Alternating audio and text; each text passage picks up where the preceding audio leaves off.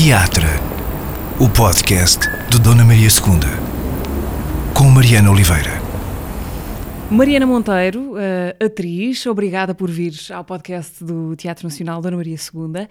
Olha, eu gostava para começar de, de, de espiolhar um bocadinho a tua vida pessoal uh, para saber uh, das tuas coordenadas. no fundo, tu estás neste, neste momento no Teatro Nacional Aqui Dona Maria mesmo. II, sim, presente.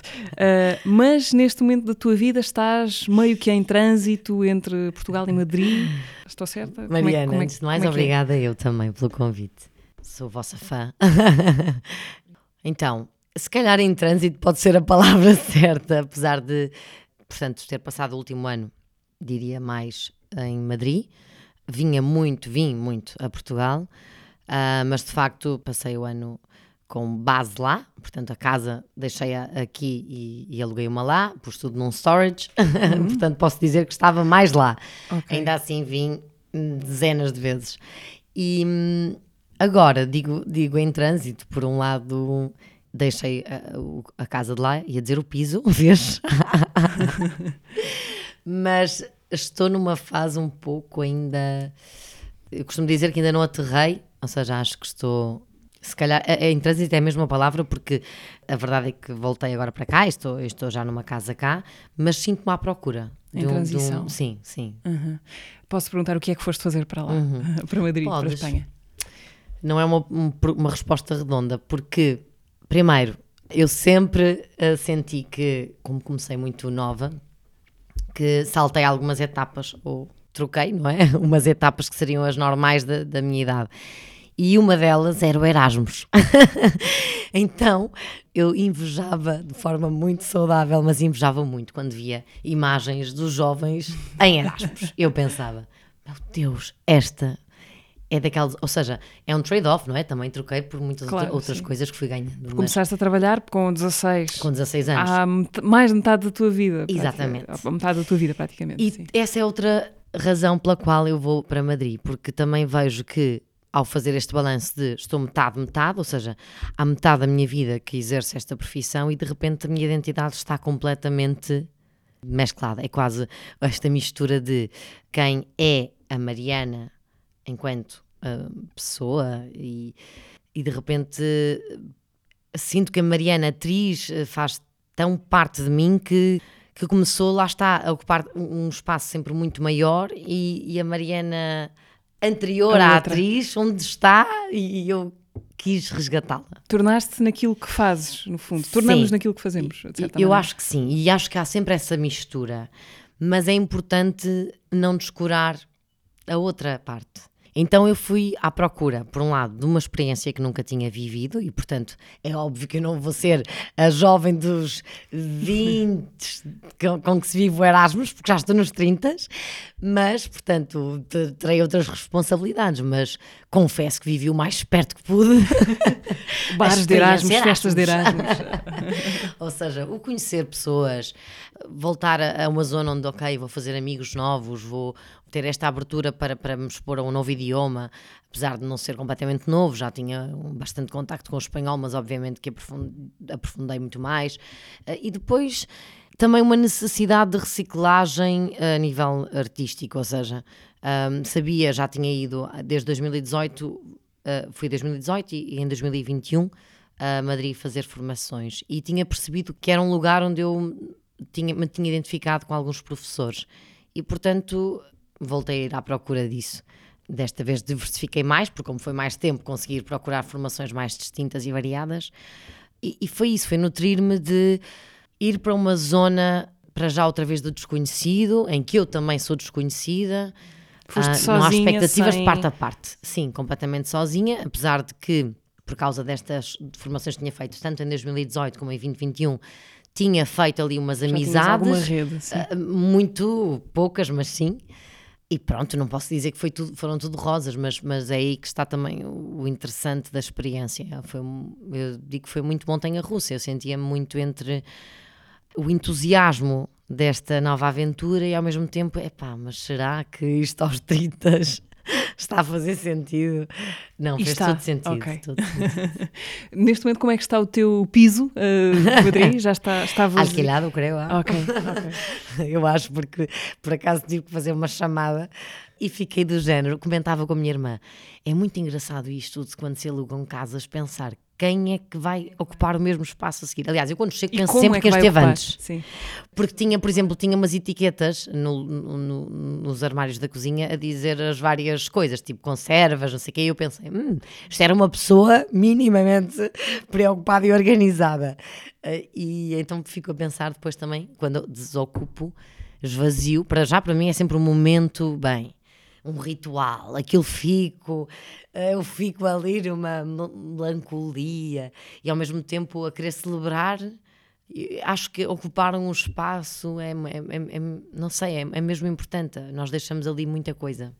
É doloroso para ti essa coisa de esvaziar casas, Ai. porque há muita tralha. É, é. Enchemos a nossa vida de. É, Mariana, e eu há dois anos que, que, portanto, eu, eu vendi a casa que tinha há dois anos e desde então o que fiz foi alugar e depois, então, quando fui para Madrid, coloquei tudo no tal armazém. E pensava, há dois anos, portanto, que eu vivo com um terço das minhas coisas e tirando os livros, não me fez falta absolutamente nada. Ou seja, eu neste momento não sei- ainda não sei, porque ainda não fiz, eh, cheguei ao mês e meio e ainda não consegui fazer outra vez o desempacotar de tudo e, e só agora é que vou fazer esse processo. Mas eu não sei o que é que tenho e o que eu digo é, por não saber, tirando, repito, os livros, não sinto falta de absolutamente nada, o que quer dizer que eu posso viver sem tudo aquilo que está neste momento na garagem. Ah, É, é muito interessante essa conclusão. e é uma conclu... Exatamente, eu já tinha visto uma vez um documentário que é sobre o minimalismo e às vezes pensava, opá, é muito interessante, mas isto na, na, na- na- na prática depois não sei até que ponto. Mas realmente é possível. É mesmo possível vivermos com muito menos do que aquilo que temos. E, inclusive, não só é possível, como até é mais leve. Eu, se queres que te diga, estou até mais ansiosa agora, precisamente porque sei que tenho que voltar a uma, a uma estrutura, sim, esta coisa de voltar a, colocar tudo num lugar que por um lado é bom, traz alguma ordem, mas sinceramente, se eu puder nesta fase, vou reciclar imensa coisa. Boa sorte para, para enfrentar o armazém. Hum, a, a pausa, essa ideia da, da pausa, é uma coisa hum, nem sempre fácil de justificar. Esse, eh, dar um passo atrás para dar mais passos em frente, ou para parar e encher os pulmões de ar. Hum, é é difícil às vezes justificar o, o valor da pausa no mundo em que nos está se- no mundo que nos está sempre a pedir para fazer coisas novas, Ai, Mariana, acho que esse é. Para não parar de fazer coisas. Acho que esse é o meu slogan agora, porque eu só não sofri tanto na pandemia porque eu tinha tido dois anos antes a minha primeira grande paragem ar- enquanto artista e que foi um pouco, se calhar, eh, não foi se calhar da maneira melhor na altura. Ah, senti mesmo que estava muito perto de um esgotamento, senti que eh, tinha trabalhado 12 anos consecutivos e que esses 12 anos eh, me tinham eh, robotizado, ou seja, eu saí, saí de um- de um- de um processo em que pensava se calhar por mim e, e apercebi-me que estava automatizada, estava completamente, se me diziam vai para a esquerda eu ia para a esquerda, se me diziam vai para a direita eu também ia para a direita. É verdade que também começar muito nova e portanto não ter a maturidade, se calhar às vezes ideal, não ajuda, mas a verdade é que eu me deixei também ah, levar ou seja, a culpa, eh, não gosto da palavra culpa, mas bom, eh, não se pode justificar só com a parte externa, com a máquina, com o sistema, com o que for. Também faço uma meia-culpa de oh, também me deixei ir. e portanto, quando tive assim o- acordar, foi de facto não da, da melhor das formas, mas foi de uma. Foi, foi a forma de eu dizer assim: ok, então espera aí, parou. Ah, parou tudo, Mariana. Vamos ah, aqui a, uma- a um lugar agora onde tu vais ser a tua a prioridade e, e o trabalho. Eu sou muito workaholic e o trabalho, se calhar, também me surgiu sempre como um ponto de fuga, talvez. Acho que acontece muito, ainda por cima, sendo eu atriz, acho que esta profissão acaba por ser tão boa porque nos permite também ser um veículo de tanta coisa e de tantas histórias e de tantas emoções e é um refúgio muito fácil também. E então foi isso que eu senti, essa necessidade de estar em contacto com a minha vulnerabilidade, com a minha verdade, com as minhas emoções. Foi difícil, foi super difícil, porque. Porque isso foi de repente, foi o quê? Começares a dizer não? Foi começar a, a dizer, foi dizer vários nãos, foi perceber que passei de um ritmo alucinante ao nada, mas uh, consciente de que era isso que eu precisava, só que é muito difícil quando um carro vai na sexta, não, não era na quinta, e queres rapidamente passar para a mudança, neste caso, eh, só consegues passar rápido para o ponto morto, e mesmo assim, o que é que acontece? Uh, então foi isso. Eu, eu, pensei, ok, como é que eu agora faço este desacelerar sem perder o controle da viatura? Não foi fácil, mas foi essencial. E por ter sido essencial, se eu agora me cruzo com alguém de qualquer área e me apercebo que a pessoa está completamente nesse estado de aceleração, automatismo, eu não fico bem comigo se eu não passar uma mensagem uh, mais direta, mais indiretamente, preciso de a passar. É quase como isto foi uma lição para mim. Na altura li um livro que era O Silêncio na Era do Ruído, também me fez muito sentido. É isso, parece que há, há, há, mesmo muito ruído, há mesmo muita informação. Eu sempre fui muito sedenta, sempre achei que uh, nunca li o suficiente, nunca ouvi o suficiente, nunca vi o suficiente, mas é que nunca vou ver o suficiente, nunca vou ler o suficiente, não é? Ou seja, como encontrar este equilíbrio entre querer sempre mais, porque sou insaciável por natureza, por um lado, mas nesse querer sempre mais, também saber que às vezes só estar já é qualquer já não é já qualquer coisa, atenção. Sim. O só estar é muita coisa, porque é muito difícil só estar. Saber encontrar uma paz. Meu qualquer. Deus, sim. Esta coisa que me dizia, ah, porque depois também pensava, ah, ok, ócio criativo. Se lhe deres este nome, eu já consigo. Agora, como assim ócio só? Não é? Parece que tenho sempre que associar algo que me dê hum, a sensação de uma produtividade. E, e parte de mim também. E porque, porque eu tenho essa noção, eu já, como estudante, era um pouco assim. Agora, claro, acho que ainda estamos numa, numa fase em que isso ainda foi incrementado, porque de repente começámos a ter muitas outras ferramentas que não existiam quando eu era miúda. Uh, não é? Com a internet uh, trouxe uma velocidade que nos traz também muitas vantagens, não é? Tenho uma irmã que vive fora e conseguimos falar todos os dias e estar sempre conectadas, mas pronto, retira-nos outras coisas. E eu ainda não sei, ainda estou à procura. Mas é saber ou tentar encontrar este, este sentido de eu posso estar sem fazer ou sem estar a criar e não deixo de, de merecer está estar aqui. Isso. Está tudo bem na mesma, exato. Hum. Eu acredito nisso, acredito que nós, como artistas, assim, eu sempre me fiz a questão: porquê é que eu sou atriz? Porque eu não, eu não tenho um percurso convencional. Fizeste um percurso ao lado das escolas, eh, no caminho, no caminho ao lado. Totalmente. Ainda por cima, eu sendo, é, Mariana, o mais engraçado é que eu, como aluna, era obcecada. Eu era daquelas que, se tirasse menos de 18, já ficava muito nervosa, já achava que algo de errado se tinha passado. E essa exigência também não foi, não foi saudável. E era uma exigência tua, não era, por exemplo, da tua família? Não era. Inclusive, eu tinha os meus pais a dizer: Mariana, não, não, não, não te exijas tanto, está tudo certo. Não, era uma coisa comigo. Era uma competição comigo mesma, não sei porquê também, é uma coisa que também tenho vindo a tentar compreender. E, precisamente, se calhar essa é a parte mais irónica que depois eu não, não, não enverdei por um caminho, ou seja, não fiz faculdade, eu terminei o 12 já a fazer uma segunda telenovela cá, portanto já terminei o 12 no regime noturno, uma coisa completamente alternativa para conseguir conciliar o, o profissional e portanto abdiquei hum, depois de, de, uma, de uma faculdade, de uma licenciatura. Do Erasmus. Do Erasmus. e de e pronto, e, de, e, também reconheço que isto, atenção, me, me, trouxe também sempre o peso de, precisamente por eu ser uma pessoa que sempre foi tão preocupada, depois, quando me perguntavam, então, tens formação? Então, qual é que é o teu percurso? Ou que conselho até me, me podes dar quando é alguém jovem? E eu, bom, não, não faças o que eu fiz, para começar. Porque, não, a minha história é a minha história. É assim, eu não poderia ter sido de outra maneira. a tua história, uh, queremos saber qual é.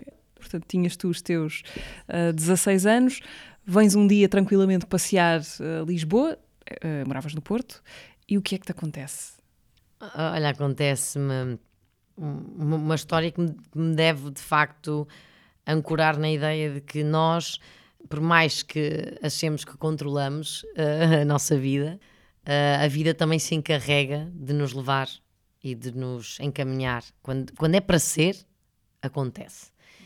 De facto, eu não me imaginava na altura como atriz, vim a Lisboa, estava super perdida, estava no agrupamento de economia, mas eu até o que gostava era de uh, me imaginar na NASA a trabalhar, portanto já, já ali eu estava super em procura e acho mesmo nós nós decidimos muito cedo aquilo que queremos fazer. E há pessoas que têm a sorte de ter muito claro desde também muito cedo o que é que querem ser e outras não.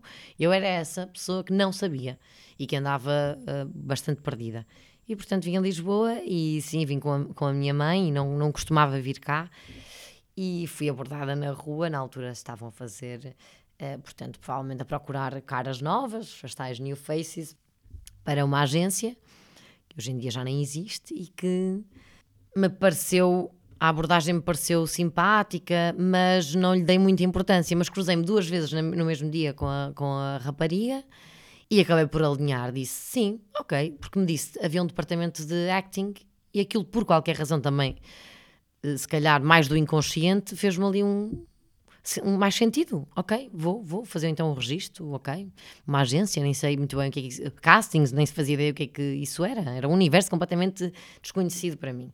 Ainda por mais sendo do Porto, o que é que eu vou fazer a estar agenciada em Lisboa? Ainda me parecia mais mais estranho e inusitado, mas ao mesmo tempo, também, se calhar por isso é que me deu coragem para fazer, porque pensei, isto não vai ter seguimento não é? Vai ser um episódio engraçado para eu contar. Fim. Uma boa história. Uh, Sim, uma boa história, uma boa que, história da minha vinda a Lisboa. Pronto. Okay. Uma boa história que, entretanto, dura há, há 17 anos para aí. Uh, se tivesses de fazer esse, esse, exercício uh, retrospectivo. eu sei que são muitos se's, não é? Mas hum. se não te tivesses cruzado com essa pessoa duas vezes no mesmo dia em Lisboa, uhum. se não tivesses decidido alinhar nesse, no casting, achas que terias sido atriz de outra forma qualquer ou não? Boa questão. Para já, esta, esta rapariga, mais tarde, eu, eu, eu gostava até, não sei, na calha de ouvir isto, de a ver, porque eu sei que a vi muito mais tarde, uma vez no La Féria, e ela estava a incorporar o elenco. E tirei uma fotografia e tudo, mas isto foi logo no início de eu estar cá, portanto, passar para aí que é um ano e meio, não sei. E não sei, gostava de a reencontrar. Mas eu acredito que sim, porque nesta minha uh, visão, acho que, lá está, como tu não controlas uma grande parte do que é a tua vida, acho que se calhar não tinha, não tinha visto esta rapariga, se calhar tinha acontecido outra coisa que me fizesse levar até aqui. Porque não tinhas nenhuma, nenhuma espécie de contacto com o teatro dizer, ou já tinha... havia qualquer coisa? Alguma semente para trás? Pois, acho que sim, podia ter uma semente, porque eu durante dois anos, dos 13 aos dos 12 aos 14, acho que foi assim, uh, andei num clube aos fins de semana em que tínhamos atividades e uma delas era teatro. E na altura eu gostei muito de como me sentia, de facto. Portanto, percebia que o teatro podia muito bem estar na minha vida, não achava que era como ocupar o, o palco principal realmente, mas pensei que teria ali um lugar para eu me exprimir, para, para eu me conhecer a mim, ao outro melhor um, mas ganhou outra forma depois. Então, aos teus 16 anos, vens sozinha de, do Porto para Lisboa. Hum. Normalmente as hum. pessoas saem de casa um bocadinho mais, mais tarde. Vens sozinha fazer uma coisa desconhecida né, para ti. Como é que foi chegar a. Sabes que eu viagem? acho que. Hum, e passaram 17 anos e já contei esta história 350 mil vezes. Vê lá, não foi só 350, foi mil. Esta vai ser a mil e é, certo. Mas parece que é tão automático como a conto e como, e como falo nela, mas na verdade não sei até que ponto eu já processei realmente isso que me aconteceu e a forma como aconteceu. Porque hoje em dia, quando conheço algum jovem de 16 anos, é que me vejo de fora e penso: ui, meu Deus, criança. E eu achava-me tão crescida. Portanto, foi, foi uma grande aventura e acho que foi provavelmente foi muito fraturante e ao mesmo tempo também aquilo que me fez ser quem eu sou hoje. Mas é, foi muito impactante. Primeiro porque o Porto, o Porto não deixa de ser, apesar de ser a segunda cidade, não deixa de ser um meio muito mais pequenino. Lisboa já me parecia muito maior. Eu sempre estive sob a alçada dos meus pais e, tinha, e tenho uma irmã quatro anos mais velha que também fazia muito parte do meu universo e de repente é isso, é... E ainda por cima, os meus pais são hiper protetores, nem sequer tinham uma educação de libertinagem e de andar por aí, não. Portanto, Foi uma luta a conseguir vir ou não? foi uma luta conseguir vir e por isso é que também, passados dois meses de eu estar cá, estava cheia de dúvidas, já me queria ir embora. Eu Lembro-me de uma vez fazer uma chamada para a minha irmã chorar e dizer: vou-me embora. e a minha irmã "Ah, pensa bem, porque é assim. Queres que eu te recorde como é que foi para tu conseguires estar aí? De certeza que agora queres voltar? Porque isto não foi fácil. E eu, de repente, ok, se calhar não, se calhar vou dar um tempinho mais porque obviamente para os meus pais também é normal que tivessem as suas dúvidas e, e questionassem também se fazia sentido a minha vinda, mas pronto, eh, se calhar o meu lado escorpião, muito persuasivo, muito teimosa. Ainda não o dissemos aqui, mas bom, vieste para Lisboa trabalhar para essa grande instituição da ficção juvenil. Morangos Chamada- com açúcar. Exato. Ahm, de repente, como passar a ser, porque houve essa dimensão, não é? De repente, para uma miúda de 16 anos, passar a ser reconhecida na rua praticamente do dia para a noite, não é? imagino que fosse assim Sim, esse sim. Como é que foi, de repente, essa, essa exposição? Imagino que não seja difícil perder um bocadinho o chão da realidade. Sim, sim, não, e, e morangos com açúcar, nós Sim. éramos rock stars. sim, sim. É tipo, welcome uh, to a Rolling Stones concert em 2005, porque a sensação que eu tinha, juro, era como se fosse uma rockstar. Uh, mas lembro-me do primeiro, da, da primeira vez que eu tive assim esse impacto, até foi no metro, em Telheiras, porque apanhava sempre ali o metro e um dia entro na linha e está um outdoor gigante. Como é que era da pública à privada? Eles têm a escola toda. e eu, ah, meu Deus, ok. A primeira vez foi isso, foi a imagem visual, ou seja, do cartaz.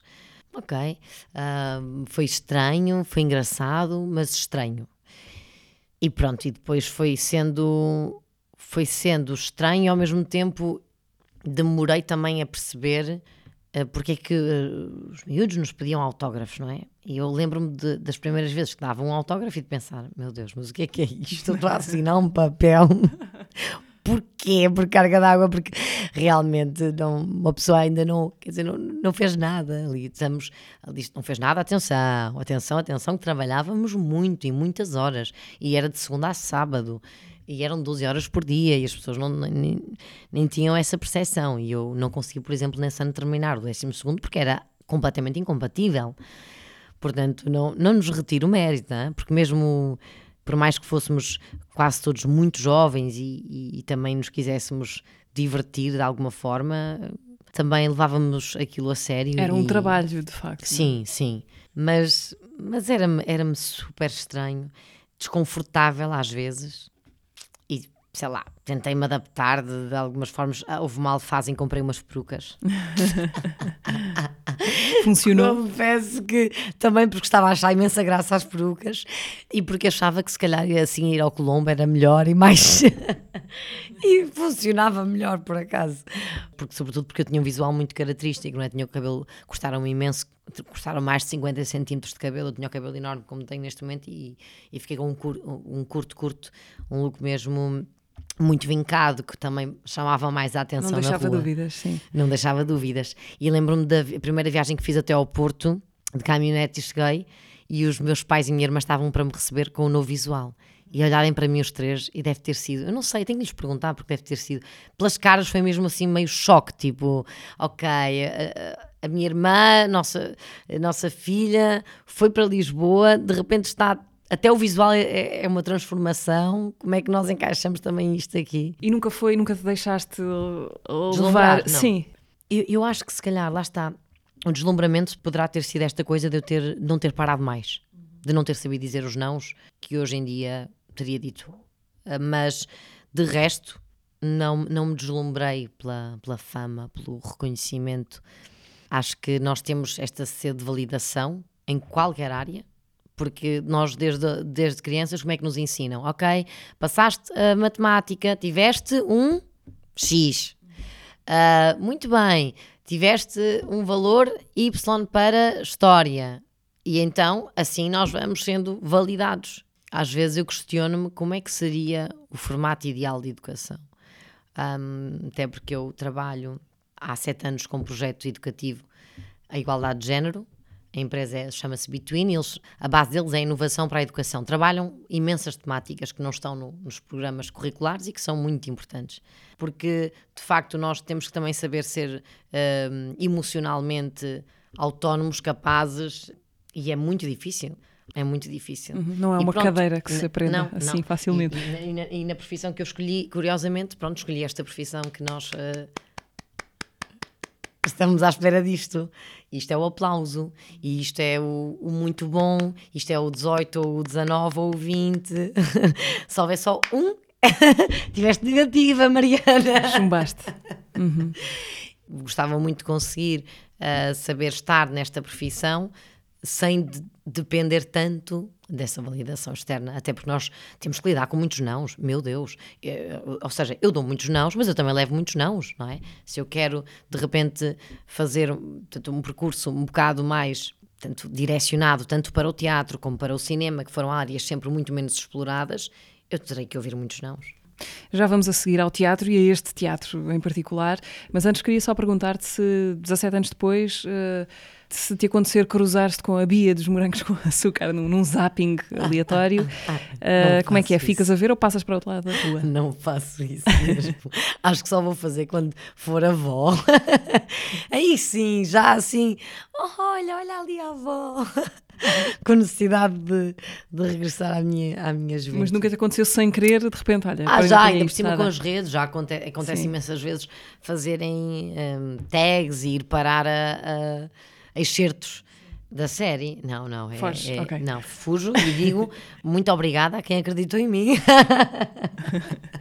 que eu não tinha acreditado. Mariana, vamos uh, recuar até, não muito, até fevereiro de 2020. Um, hum. Sem saber, estávamos à porta uh, de um dos maiores cataclismos da nossa vida em comum. Foi a tua grande primeira uh, experiência em teatro. Um, uma encenação do Romeu e Julieta, do John Romão, aqui no Dona Maria II. Como é que, como é que a Julieta entra, uh, a Julieta que foste, Sim. entra na tua vida? Bom, para já, graças ao John Romão, a quem agradeço e eu vou agradecer sempre a confiança. Eu, em 2019, retomo atividade e aceito uh, participar numa novela onde eu tinha uma carga realmente, uma incidência muito grande. E comecei em agosto. Em outubro, recebo um telefonema do John e, nunca, e não me esqueço mesmo dessa chamada, não me esqueço da, da sensação que tive, porque eu ouvia-o falar e pensava só, como é que eu vou conciliar isto? Porque era, era quase, eu já nem estava a ouvir, porque era tão aliciante tudo que eu já só queria perceber como é que encaixava, uma vez que eu estava a gravar 12 horas por dia, 5 dias por semana.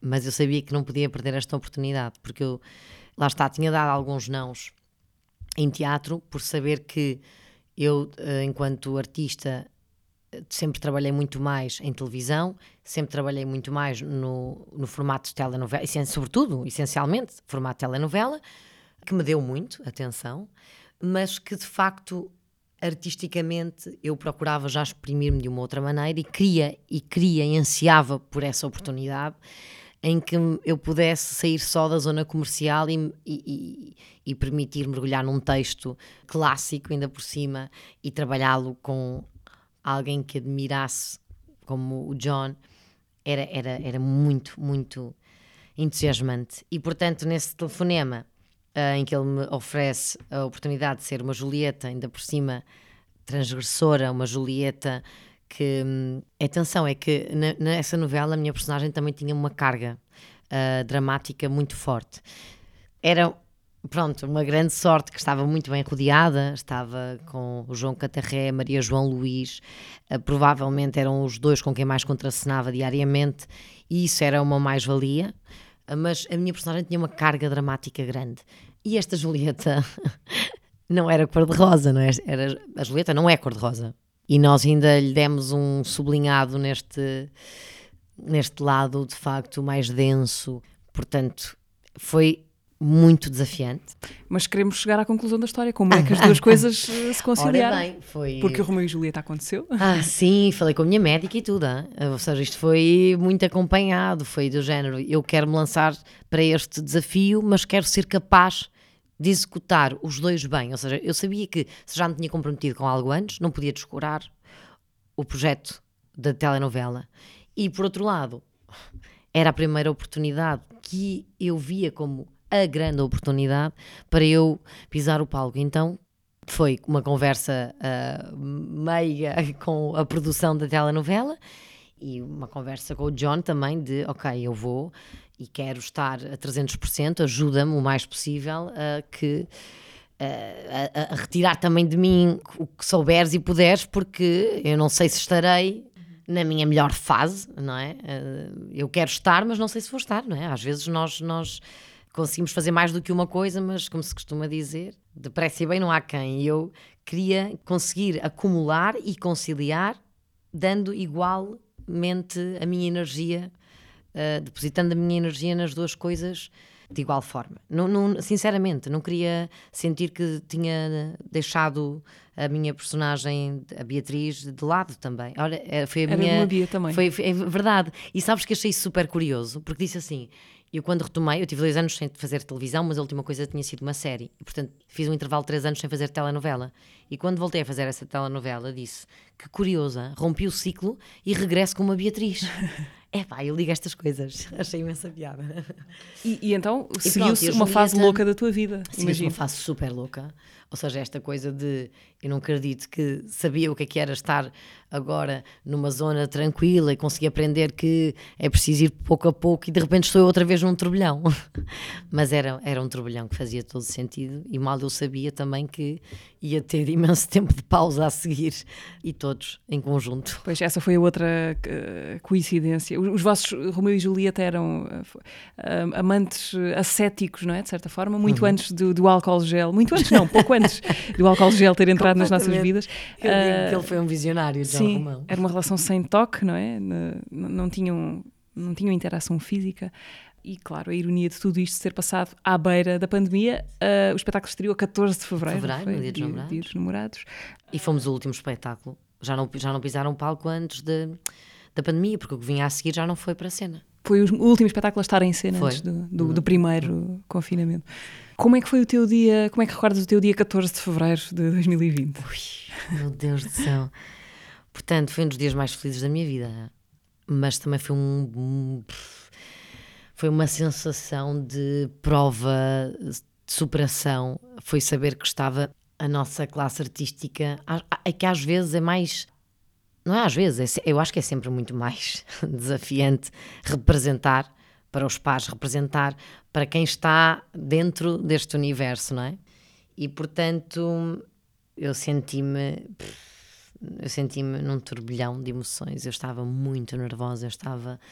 Eu passou-me tudo pela cabeça. Ainda por cima, porque eu pisei o palco e depois, entre aspas, porque eu não deixei de estar uma hora e meia numa estrutura em que realmente o palco é que girava sobre nós, nós não, não tínhamos grande movimento em cima do palco. Portanto, eu não me deslocava de- da zona A à zona B, não, não, não havia movimento. Havia esta, esta necessidade de estar fisicamente parada, numa posição onde ainda por cima muitas vezes me secava a boca porque a saliva ah, já não, está, não estava direcionada como nós quando estamos numa posição vertical, não é? E portanto eu pensava, bom, vai-me acontecer tudo, vai-me secar a boca, portanto, secando-me a boca, eu não consigo ter eh, forma de falar e de, de ter a dicção que quero, sei lá, na minha cabeça passou-me tudo, não é? Vou-me esquecer do texto, tudo, porque de facto a arte de, de- e a minha admiração e respeito pelo teatro está nesta capacidade verdadeiramente de estar no aqui e agora e de facto esta peça do John Romão também foi, parece que uma antevisão. Eu disse-lhe mesmo, John, isto é, isto é surreal, nós a seguir a de, depois de, fechar o país e de tudo estar a começar a acontecer, conversávamos muito no grupo da, da peça, porque era do género, como é possível isto que nós acabámos de passar em palco estar a acontecer na vida real, que foi esta coisa de não podermos ter o contacto. Aliás, é tão bonito o momento final, porque nós saímos das estruturas e há um abraço entre a minha personagem e a do João Cachola, de quem gosto muito, é o abraço do Romeu e Julieta, é muito mais impactante vê-lo, porque como estamos tanto tempo sem poder, quando o podemos, valorizamos, observamos de outra maneira. E de facto, nós comentávamos como é que é possível termos vivenciado isto antes de acontecer, numa quase premonição. O teatro também tem isso, mas pronto, uh, desviei-me imenso, meu Deus. O Não, dia não, 14 não. foi super feliz, Mariana. Sim. Ok, o, o o final é turbilhão. feliz. Sim.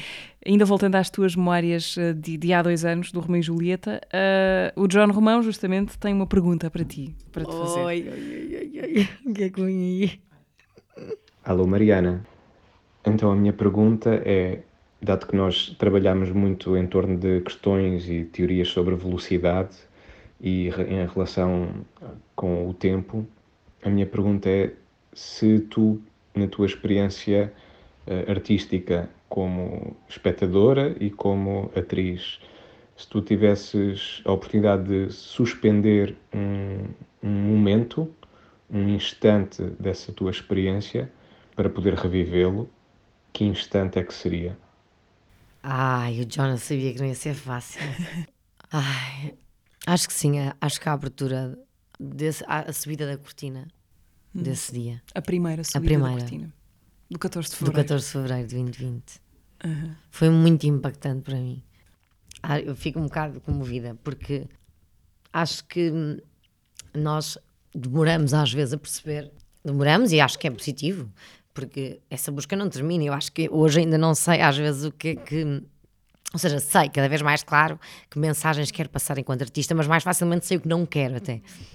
E hum, levou-me mesmo, portanto, muito tempo a chegar a esse lugar de, ok, tenho esta, lá está, esta validação de poder subir a um palco. E depois não subi a um palco qualquer, eu sabia que estava, estava no Teatro Nacional, sabia que estava eh, na Sala Garrett, sabia tudo, tinha muita consciência disso. Obviamente ninguém está aqui levianamente, não estou a dizer isso, mas, mas eu tinha mesmo muita eh, vontade eh, de ter essa oportunidade e, portanto, foi sempre cada segundo reconhecido, cada segundo. Esta questão da velocidade eh, de que falava o John, a, a- a televisão é uma máquina muito rápida, Sim. não é? o teatro é uma máquina de rotação rápida, o teatro é uma máquina mais tendencialmente mais lenta. Sim, sim, é a beleza do teatro. Numa das formações que fiz em Madrid, agora, foi muito curioso uma coisa que me aconteceu num exercício. Era um exercício em que nos pediam para irmos buscar um, um movimento de criança, um gesto, ok? Repetir esse gesto N vezes. Ah, e depois de repetirmos esse gesto N vezes, voltar a fazer o mesmo gesto da maneira mais lenta possível. E quando digo da maneira mais lenta possível, é se calhar quem está à frente nem está a perceber que estás a mexer o dedo, mas tu sentes que estás a fazer um pequeno gesto, nem que seja interno. E Mariana, eu, e por acaso, coincidência ou não, talvez, e eu acredito que não, o colega em frente aconteceu-lhe exatamente a mesma coisa. Quando foi a vez dele fazer o, o- o movimento dele super lento, que foi, eu comecei a chorar, mas a chorar, a chorar, a chorar, a chorar, a chorar, incontrolavelmente, quer dizer. Então, quase como uma, esta quietude me levar para, uma, para, para a zona, para uma zona de escuta que normalmente não nos permitimos. Porque eu acho que é isso que acontece com a velocidade. É muito óbvio, não é? Acho, é muito óbvio. A velocidade não nos permite observar. A velocidade permite muitas coisas, atenção, é muito importante o movimento. Mas esta ideia de, de- lá está que nós trabalhamos no Romeu e Julieta, que é se for excessivo, a ideia que se tem de repente também é que não se sai de lugar. Esta coisa de, da velocidade da luz, não é? Nós olhamos, não vemos o movimento. E no entanto, que se saiba, até hoje ainda não há nada mais rápido que a luz. E no entanto olhamos, olha, pois ah, parece estar parado. E, e então é isto: velocidade, mas QB. Velocidade, QB e para cada pessoa, ou seja, a minha velocidade não tem que ser a tua. Também é isso, a individualidade no meio disto também é muito importante. Mas esta peça foi muito interessante o timing dela por isso, porque eu tinha estado a trabalhar nisto há uns dois anos no meu processo. E de repente calha uma oportunidade de, num texto clássico, poder falar sobre isso. Um texto clássico de um espetáculo muito pouco clássico. Muito pouco clássico, com as luzes uh, psicadélicas, com um som uh, meio eletrónico. Foi, foi incrível, foi incrível. Uh, Mariana, curta-metragem Reverb. Um, ah, foste ver. realizada pelo Afonso Pimentel a partir de uma Isso ideia mesmo. tua e protagonizada por ti e produzida por ti, não é? Uh, creio. Sim, o Afonso ajudou-me imenso. Sim. Que, que projeto foi este? Olha, agradeço-te falares nele. Então, isto nasce precisamente de, de eu ter ido fazer a primeira formação à Espanha em 2018 e de ter ficado super conectada com o idioma. Não me perguntes também porquê, mas foi, foi a vez em que eu se calhar me questionei mais porque é que eu era atriz, porque é que realmente faço o que faço. E cheguei à conclusão que eu fazia isto muito pela necessidade que eu tenho de criar empatia. Para mim, estar aqui na vida, enquanto artista, enquanto pessoa, é ser empática, quer dizer, é ser capaz de me colocar sempre no, no, no lugar do outro. É esta coisa de não julgues a história de ninguém enquanto não, não calçares os sapatos dessa pessoa e mesmo que os calces, não vais ter o mesmo caminhar e o mesmo andar. Pronto, e então senti uma necessidade enorme de. Queria também ter eh, agenciamento lá e pensei, bom, para ter agenciamento em Espanha faz sentido que eu tenha material. Material Por- contigo a falar em espanhol. desculpa, material comigo a falar em espanhol, exatamente. E portanto decidi que ia criar uma cena, só uma cena. E depois, eu lembrei-me do Afonso Pimentel, falei com ele, ele alinhou. Inclusive, ele é que depois, eh, portanto, eu tinha uma, uma, uma, espécie de monólogo, ele desdobrou isso em diálogos e foi espetacular. Agradeço-lhe 30 mil vezes essa ajuda. E depois conseguimos fazer uma coisa tão in- interessante. Ai, eh, muito despretensioso isto, mas no sentido que era para ser só uma cena muito, muito crua e acabou por ficar um plano de sequência quase de 5 minutos que quase, eu assim, quase que isto tem um aspecto de curta. Olha, isto parecia quase, quase, quase, nos quase até ficou uma coisa muito, muito in- interessante do meu ponto de vista, porque foi uma conjugação inesperada. Houve um gato preto, por exemplo, estava sempre a aparecer no, no, no decor, não é? A cena é toda muito escura, A noturna. cena é muito escura, eh, assim como o próprio texto e a personagem em si, que está ali num- numa mentalmente numa zona meia ahm, esquizofrénica, de não saber se está a falar sozinha, se está a falar com alguém. Eh, ao início pensa-se que está a falar com alguém e depois percebe-se que não estava a falar com ninguém, que estava num diálogo com ela mesma. E às tantas aparece um gato preto e esse gato preto vai, vai aparecendo, mas quando não deve, no sítio onde não deve. E no take que ficou, portanto, como é um plano de sequência, é um plano único e, portanto, tem que ficar bem do princípio ao fim, no único que fica, o gato aparece quando tem que aparecer no sítio em que, tem, em que fica bem, realmente, em que fica bonito, em que fica esteticamente, faz mais sentido também para a própria história. Há, há, há coisas assim giras. E essa é uma curta-metragem que eu tenho orgulho e gostava de poder exprimir-me cada vez mais dessa maneira, ou seja, de fazer criações, ter criações minhas. Já agora o Reverb, creio que se pode ver de forma legal, penso eu, por essa internet, não é? Ok. Não Está no nenhuma- Vimeo Pronto, e, ok. e está nos destaques também Então, do Instagram. Podem eh, procurar por ela aí. Mariana, temos ainda de passar por, por outro dos teus temas, que é a igualdade de género. Tens dois livros para crianças sobre isso, que deram também peças de, de- de teatro, um deles eh, chamado Mariana num Mundo Igual. Uhum, Esse é o primeiro. Hum, exato. O que é que falta para a Mariana e as outras que não são Marianas viverem num mundo igual? Ui, pois, ainda falta muita coisa. E, e para as Marianas e para os Marianos. Porque é exatamente eh, essa a temática.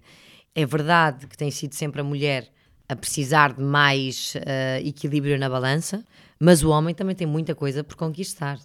E, portanto, eu sempre que falo, e, e quando vou às escolas é, é, é maravilhoso, porque são muito permeáveis, são dos 6 aos 9, são crianças que dizem tudo ah, o que pensam, são super honestas, são super sinceras, e ouço tanto de meninas como de meninos queixas que penso como é que é possível ao dia de hoje ainda existirem, mas, mas muitas mesmo. E das coisas mais simples, porque é nas coisas mais simples que começa esta, esta construção estereotipada e que não nos ajuda, não, não é nossa amiga. Por exemplo, um rapaz que diz que se começou a sentir mal porque tinha uma irmã e a irmã brincava com as bonecas. Ele também sentia vontade de brincar com as bonecas, mas às tantas alguém tinha começado a, a criticar e começou a, a querer esconder esse, essa vontade e esse gosto por sentir que se calhar não lhe pertencia essa vontade, ou raparigas que ao dia de hoje, sempre que vão para, para o campo a jogar à bola, sentem que os rapazes não lhes passam a bola. Isto são coisas tão pequenas, mas que vão ganhando. Uh, depois, na vida adulta, frustrações que não se sabe às vezes de onde é que vem, porque já não, tem, já não temos essa consciência, porque entretanto ingressamos na vida adulta também já padronizados e padronizadas, e às tantas é ok, estou frustrada, frustrada porque afinal o que eu queria ser mesmo era isto.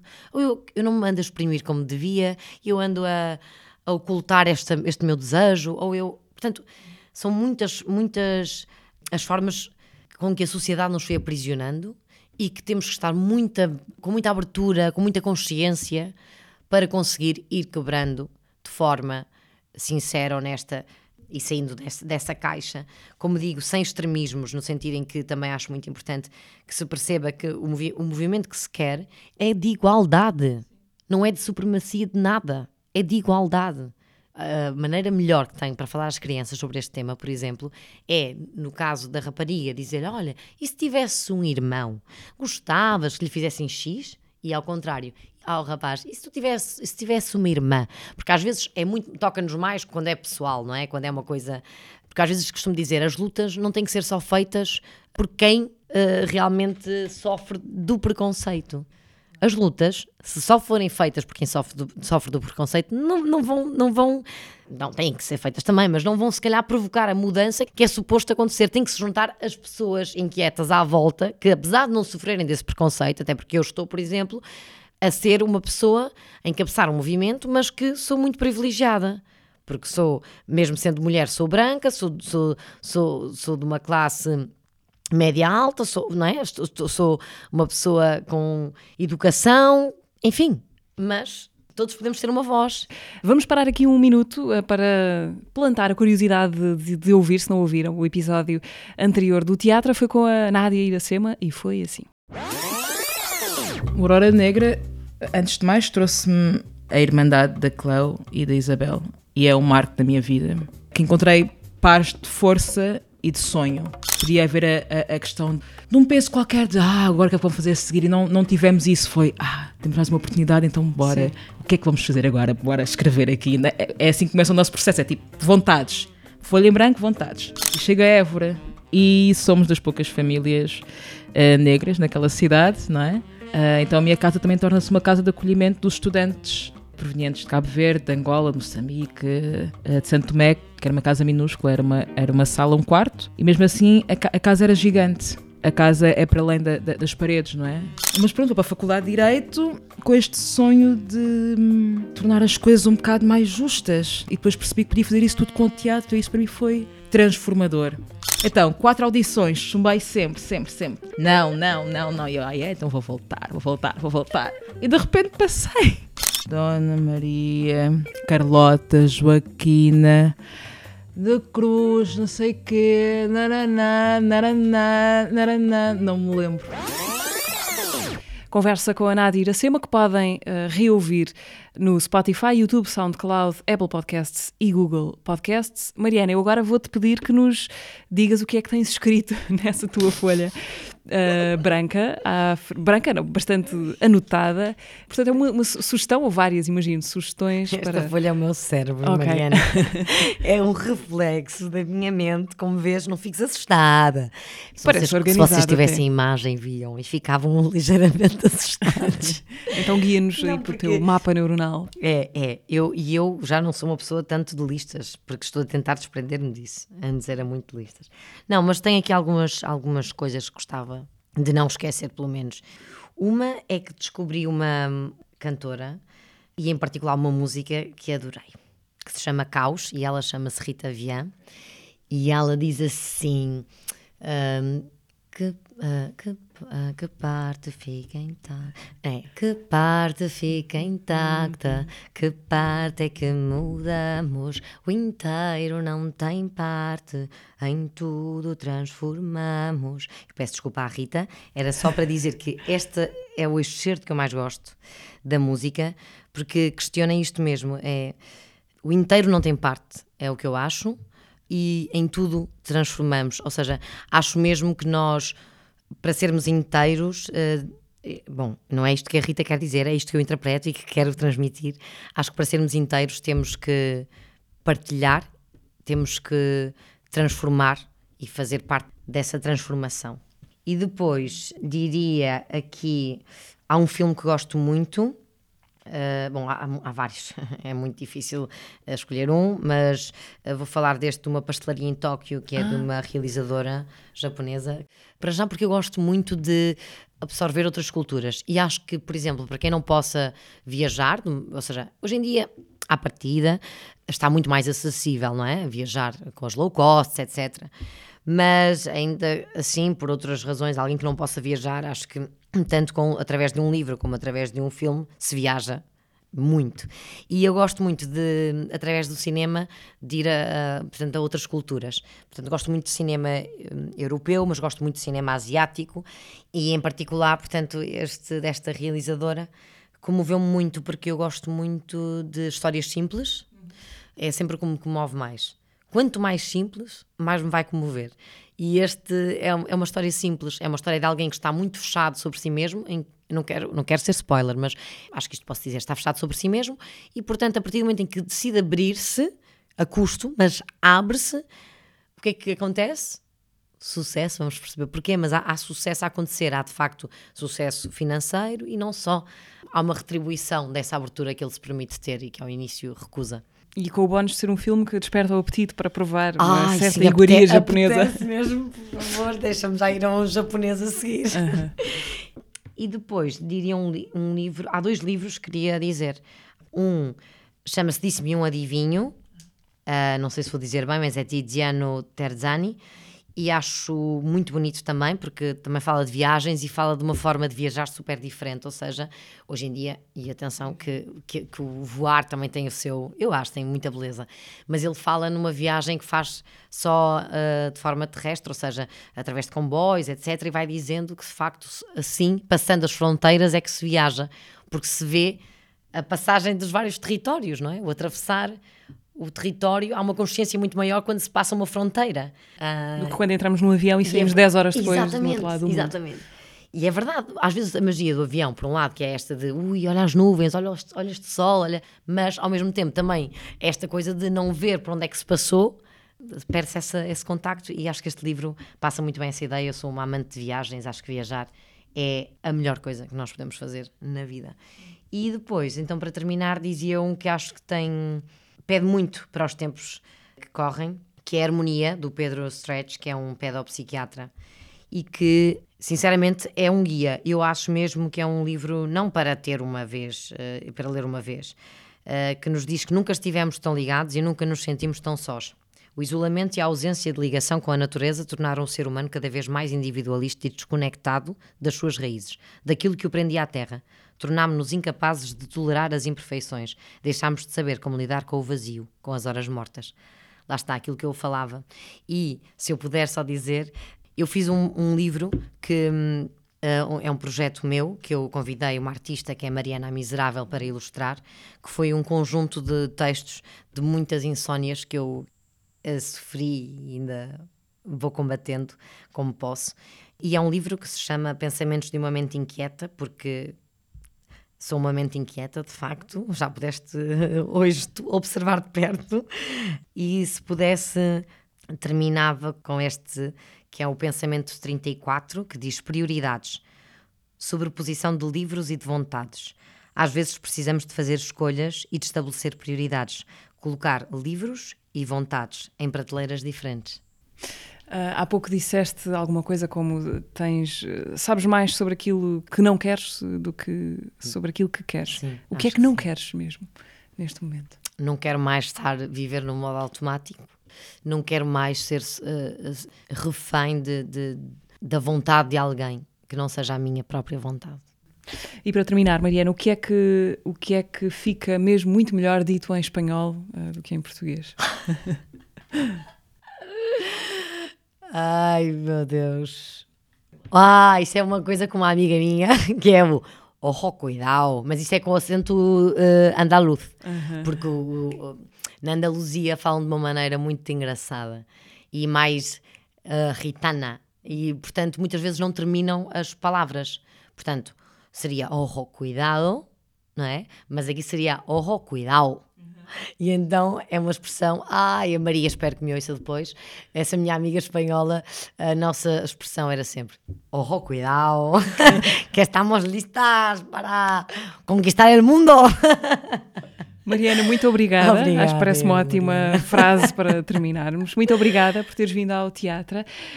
Um, se for caso disso, boas férias. Uh, acho que não é Eu caso disso. Não, pois, não. Depois, depois de passar depois aquilo que aí vem. Nós voltamos daqui a 15 dias e até lá continuamos nos lugares habituais: YouTube, Spotify, SoundCloud, Apple Podcasts e Google Podcasts. São os caminhos eh, que vos podem levar ao teatro.